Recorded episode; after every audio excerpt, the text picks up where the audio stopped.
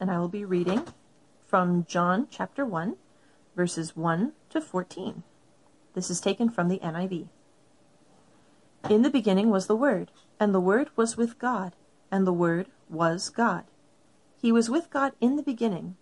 Through him all things were made. Without him nothing was made that has been made. In him was life, and that life was the light of men. The light shines in the darkness, but the darkness has not understood it. There came a man who was sent from God. His name was John. He came as a witness to testify concerning that light, so that through him all men might believe. He himself was not the light. He came only as a witness to the light. The true light that gives light to every man was coming into the world. He was in the world, and though the world was made through him, the world did not recognize him. He came to that which was his own, but his own did not receive him. Yet to all who received him, to those who believed his name, he gave the right to become children of God. Children born not of natural descent, nor of human decision, or a husband's will, but born of God. The Word became flesh and made his dwelling among us. We have seen his glory, the glory of the one and only, who came from the Father, full of grace and truth. This is the word of our Lord Jesus Christ. I want to begin this morning with two pictures. Um, the first picture I want to show you, and you might remember both of these pictures from the past, maybe not. That picture is a picture of a library in Ephesus. Beautiful, ornate ruins of a library in Ephesus. And inside that library, in the ancient days, there were scrolls, manuscripts, what we would call books, that people could look at, read, investigate, things on philosophy, things on religion, things on medicine. It was a great place to go. The second picture is a picture of something else. It's really almost right across the street in Ephesus. My wife and I were privileged to be there and to explore all these ruins. Of course, that's a stadium. Every major metropolitan area, shall we call it, in Rome had some form of a stadium. That was a gigantic stadium carved out of stone into the mountain. At that library, research was done. And people came from all different parts of the Roman Empire to study there. At that stadium, huge numbers of people would show up for a theater production or for a speaker or for a debate. You know what those two things represent, apart from scholarship and debate and public speaking? They represent the power of Rome. Anybody who lived in that town would have understood what the buildings were for. And anybody who lived in that city would have cowered in the face of the power of Rome. Had they heard the emperor's name, inside they would have quaked just a little bit. They may actually have bowed down. You know what's true? Nobody in the world goes to Ephesus to study in a huge library. Most of the so-called scholars that were housed in that library, nobody knows them. Nobody goes to Ephesus and gathers in a large crowd to hear the declaration of a public or official or a philosopher. And nobody in Ephesus is worried about the power of Rome. Nobody cowers at the name of the emperor. But you know what's happening today? Just today. Tens of millions of people around the globe are listening to the words of John. Tens of millions of people are either, either reading the words of the Gospel of John or listening to a proclamation that is based on John or listening to quotes that come from John. Roughly two thousand years later, things have changed. And roughly two thousand years later, a little-known pastor in Ephesus, who was John, is known all over the world and influences tens of millions of lives. So who is this pastor in Ephesus, this author of the Gospel of John? Well, it was John. It was John, one of the inner circle in the life of Jesus. Three of the twelve disciples were routinely referred to together, Peter, James, and John.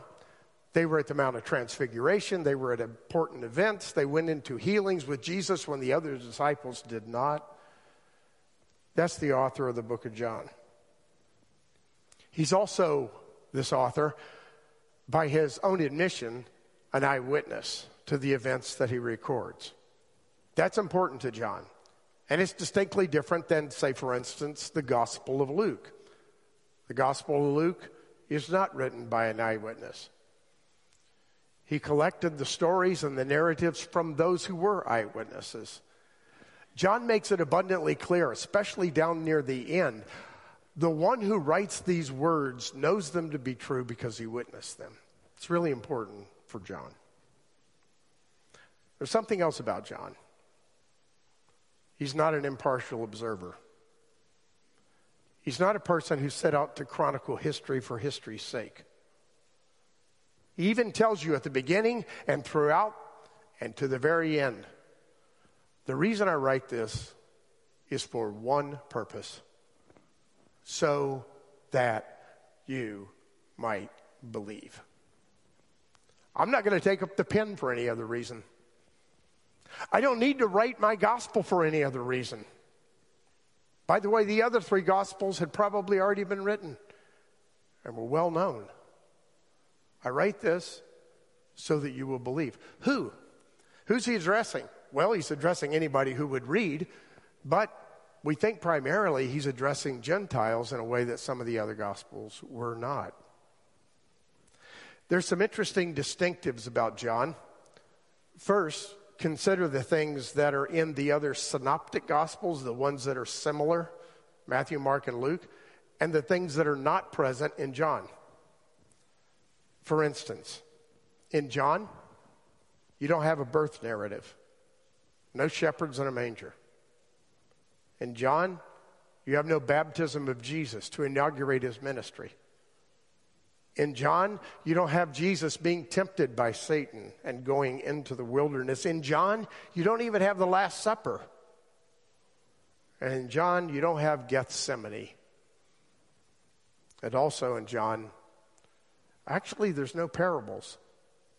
It's not like the truth of the parables is absent from John, but they're not told in a parabolic way. As a matter of fact, John tells the story much differently. But when it comes to John's uniqueness, we find features that are absent from the other Gospels. First, absent from the other Gospels, and in John, is the wedding at Cana, where Jesus turns the water into wine. Another example is the encounter with Nicodemus, probably the most famous line in the New Testament. John three sixteen, not in any other Gospel. Also, the encounter with the Samaritan woman, John and John alone. And this one is amazing. The raising of Lazarus, only in John. And finally, the farewell discourses at the end of Jesus' life, when he's talking to the disciples and teaching them for the last time and letting them understand what it's going to be like in his absence. That's not described in Matthew, Mark, or Luke. And as a part of that, the other three Gospels, they don't give the account of the foot washing that Jesus did for his disciples. Very interesting, isn't it? I would love to go on about that, but I got a few other things to say. There's some fascinating details that are present. Now, for a moment, let me get scholastic with you, just for a moment, okay? I par- probably uh, will bore some of you, but it won't be long. There are critics of every written book. And, of course, there's critics of the New Testament, and more critics of the New Testament probably than any other written books. And they're serious critics of John. And one of the criticisms that is laid at the feet of John is this. Critics question John's reliability. Why? Because John tells stories the other Gospels do not. Okay. Why does that make them unreliable? It doesn't. Not out of the gate. It makes him different.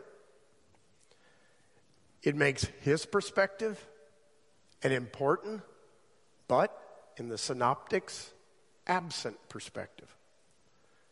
Illustration.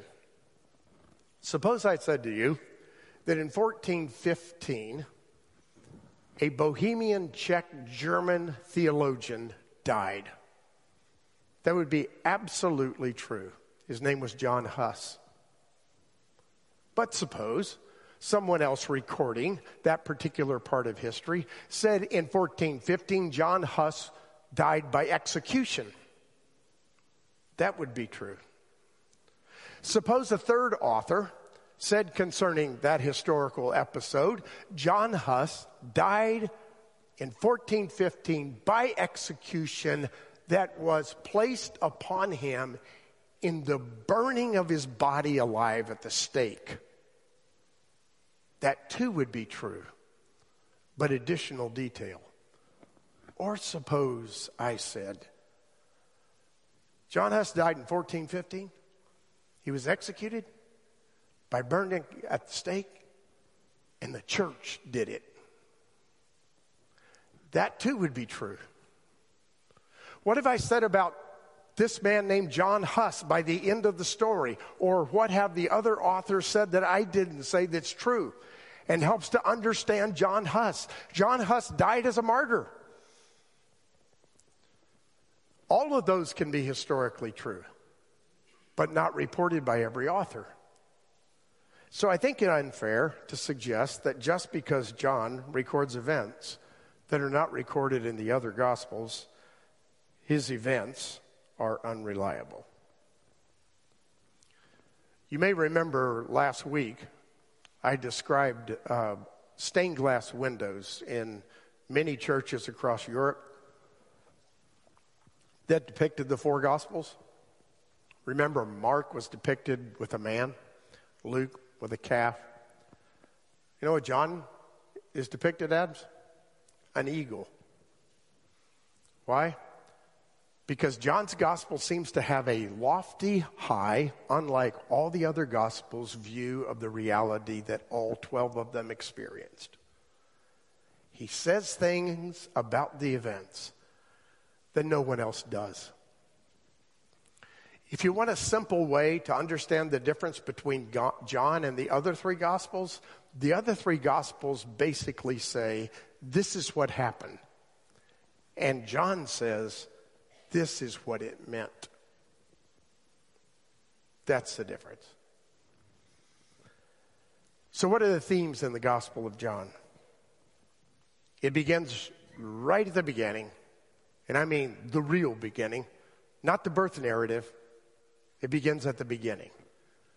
When John records in the beginning of his book, the Word became flesh and dwelt among us, and we beheld his glory, the glory of the only begotten of the Father, full of grace and truth. Actually, John is threading the needle and being remarkably attuned to two different audiences. In the Jewish tradition, everybody would have understood the power of the Word of God. Again, in the beginning, in Genesis, the Word spoke things into being. God spoke and it was good. God spoke and God created. But there's a parallel that John wants to address, I believe. He wants to address his Greek culture. Of course, Roman, but influenced by Greek thinking. He wants to address his Greek culture. So what does he do? He captures the Old Testament image of word and translates it into Greek, namely logos, word. Why does he do that? Because a Greek reader or listener would understand exactly what he meant. They would understand because they believed that the divine word, logos, not the Jewish God, but some form of divine word dwelt in the world, in some fashion, not materially in the world, but eternally over the world. And in order to understand reality fully, you needed to enter in intellectually, even mysteriously, mystically, into divine logos. And then you could understand the reality of the world. John says, in effect, to his Greek readers, all your life, you've been fascinated by the logos. Now I have a message for you. The logos became flesh. Boom. For both audiences, absolutely mind-blowing. No longer, he says to the Greeks, is the logo, logos a shadowy reality in eternity that we try to reflect in some mystical way. The logos is the person of Jesus Christ. Now you know and can understand the very heart of God. John says that in ways that none of the other Gospels do. Second theme in John that I think is remarkable. John speaks of miracles in completely different language. Matter of fact, he doesn't even call them miracles. He calls them signs. Signs for a reason. Because John's emphasis is that there's always something behind the material reality of the miracle. So for instance, whenever John talks about the feeding of the five thousand, the application almost immediately is to Jesus, the bread of life.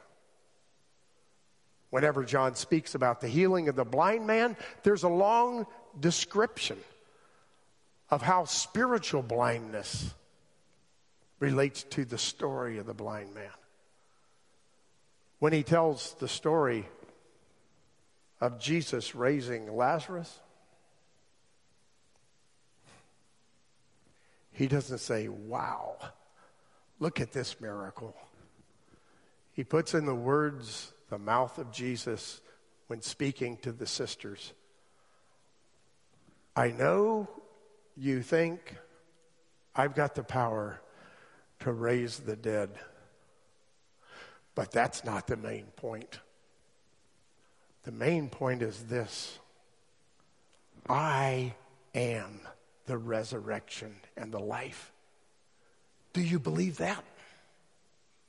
That's the main point. Do you believe that? Resurrection of Lazarus is just a sign of another reality. Miracles, according to John, are not isolated acts. They're windows into a deeper reality. I want you to imagine just for a moment that you lived in a house without windows, or a mansion without windows, or a castle without windows. And in that mansion or castle, you had everything you needed. The servants brought you anything that you wanted upon command. You could do anything that everyone else could do outside the castle and more. But there's no windows in your mansion. And then, then they install windows. And for the first time, you see the outside world. And you begin to realize that the outside world has a tremendous amount to do with your experience of reality. That the outside world, which includes weather, affects your reality even inside the mansion. That the outside world, in terms of what people are saying or doing, affects your world inside the mansion. That the outside world is part of a reality that really existed, even though you didn't see it. And even though you'd never experienced it. And your mind is expanded, and you understand reality in a new kind of way. Now transfer that image to the notion of a sign in John's gospel. John says, I'm going to open the window for you on reality. I'm going to give you a view of reality that you never had. If you take a look at these signs that Jesus did, they're an open door, a splitting of the curtain, so that you can see the eternal reality of the material existence that you live in.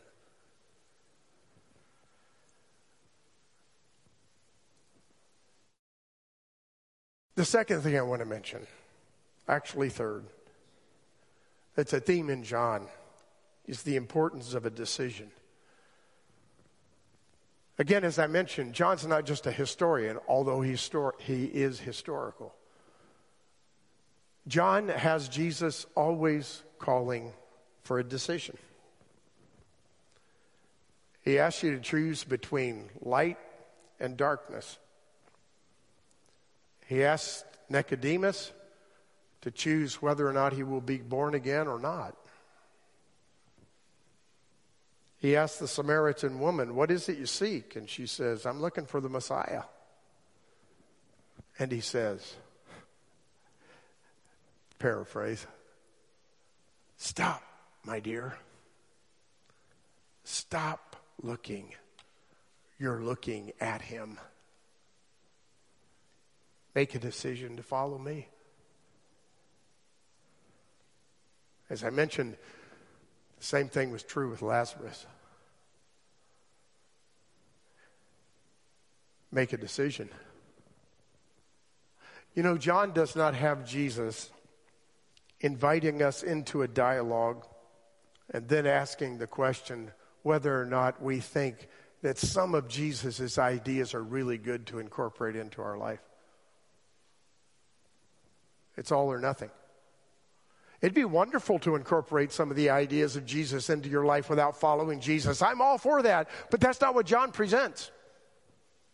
John presents, in the words of Jesus, are you going to make a decision for me? Because when you make a decision for me, you inherit eternal life. Because I am life.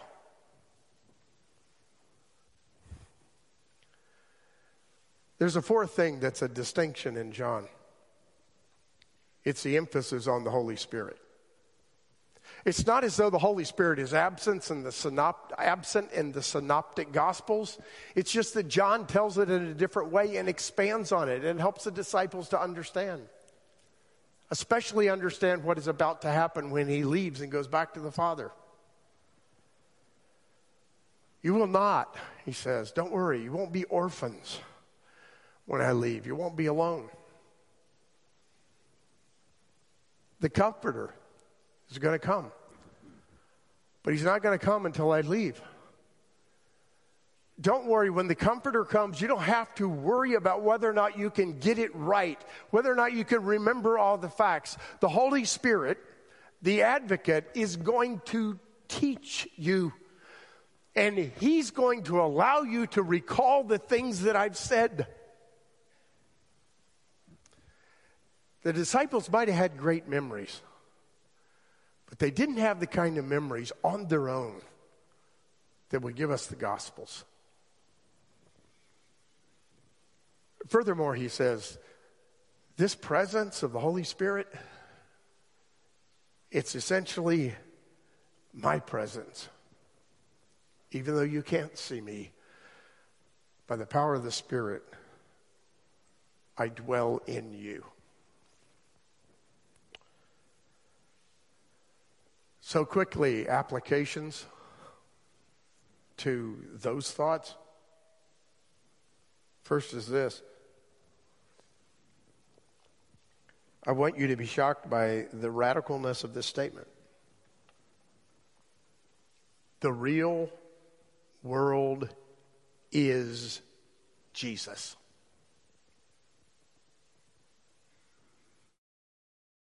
Not that Jesus helps us to understand the real world. The real world is Jesus. This is what the Apostle Paul captured in Colossians when no doubt thinking about John and the Logos. John said, all things were created by him, and nothing exists except what exists in him. He was light. And Paul says, he is the image of the invisible God, the firstborn from all creation. For by him all things were made, things in heaven and things in earth. And in him, listen to this, in him, Jesus Christ, all things are held together. So to experience reality at all is to experience the presence of Jesus Christ, because you cannot experience reality. You cannot experience any kind of life without the presence of Jesus Christ. Notice what I did not say, which I take to be true. I did not say that you cannot experience spiritual life unless you experience Jesus. That's not what I said, which is true. What I said was the chair and the handrail and the tree and the snow and the clouds do not exist apart from Jesus. That's the kind of creator, sustainer that the Son of God is. So when we think about Jesus and a relationship with Jesus, and we're just so famous as evangelicals about talking about a personal relationship with Jesus, which I affirm, we can't stop there, my friends. That is an existential, introspective, selfish point of view if that's where we end. It's all about me and my Jesus. No, the Gospel of John doesn't tell that story. It tells you that everything is about Jesus.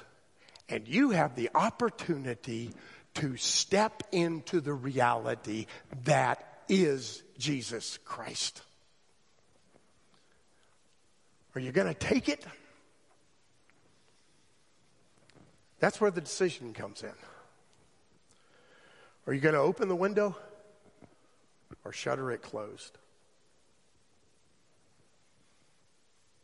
The second point of application is, according to John's gospel, there's a purpose for everything. In other words, history is not a succession of random and seemingly meaningless events that you have to put together in a jigsaw puzzle. I love jigsaw puzzles. There's a picture there, and eventually it becomes clear.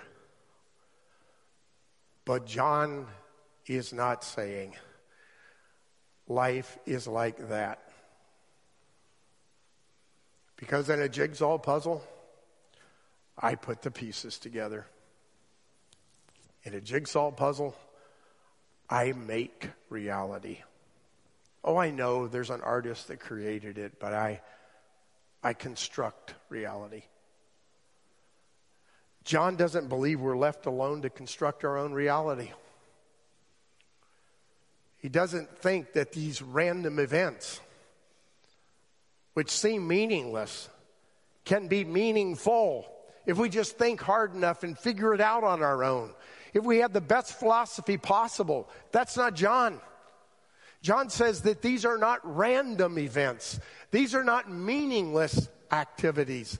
The reality is that God in Jesus Christ is writing the whole story. Remember the book of Revelation? And at the end, it's going to become clear, because finally, in the end, the God who created in Jesus Christ will restore everything new again. That's coming. He promises it. It's what he's about. And John wants us to understand that. He wants us to understand that even though we can't even always figure out God's plan, still we can trust it. Why? Because he's the creator and sustainer of the universe. And he loved you enough to stand in your place.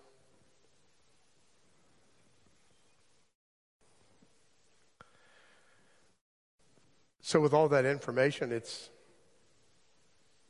it's time for a decision, isn't it? Will you follow him as a radical follower? Or will you just analyze bits of his wisdom?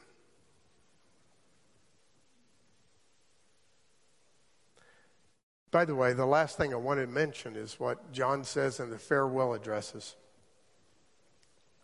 If you make this decision, my friends, you won't be left on your own. Jesus doesn't say, make the decision and then work it out.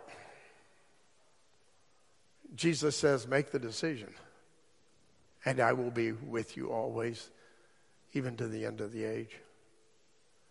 Jesus says, make the decision, and I will send the Holy Spirit, who will teach you, guide you into all truth, comfort you. As a matter of fact, as Paul would say, you've been chosen when you make that decision. And as Paul and John would say, because you've made that decision, you have been sealed by the Holy Spirit of God. Relax. Step into the reality that is Jesus. Follow him passionately because he loves you, and realize an entirely new reality. Let's pray.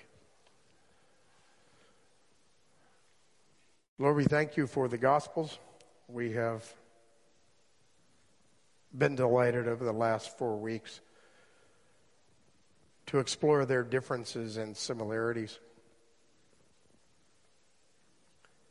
We also thank you that the Gospels are like a great painting, which you return to over and over again. And you see new dimensions of color and light and images that weren't present on first glance.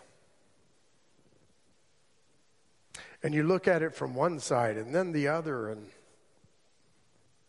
And then you squint.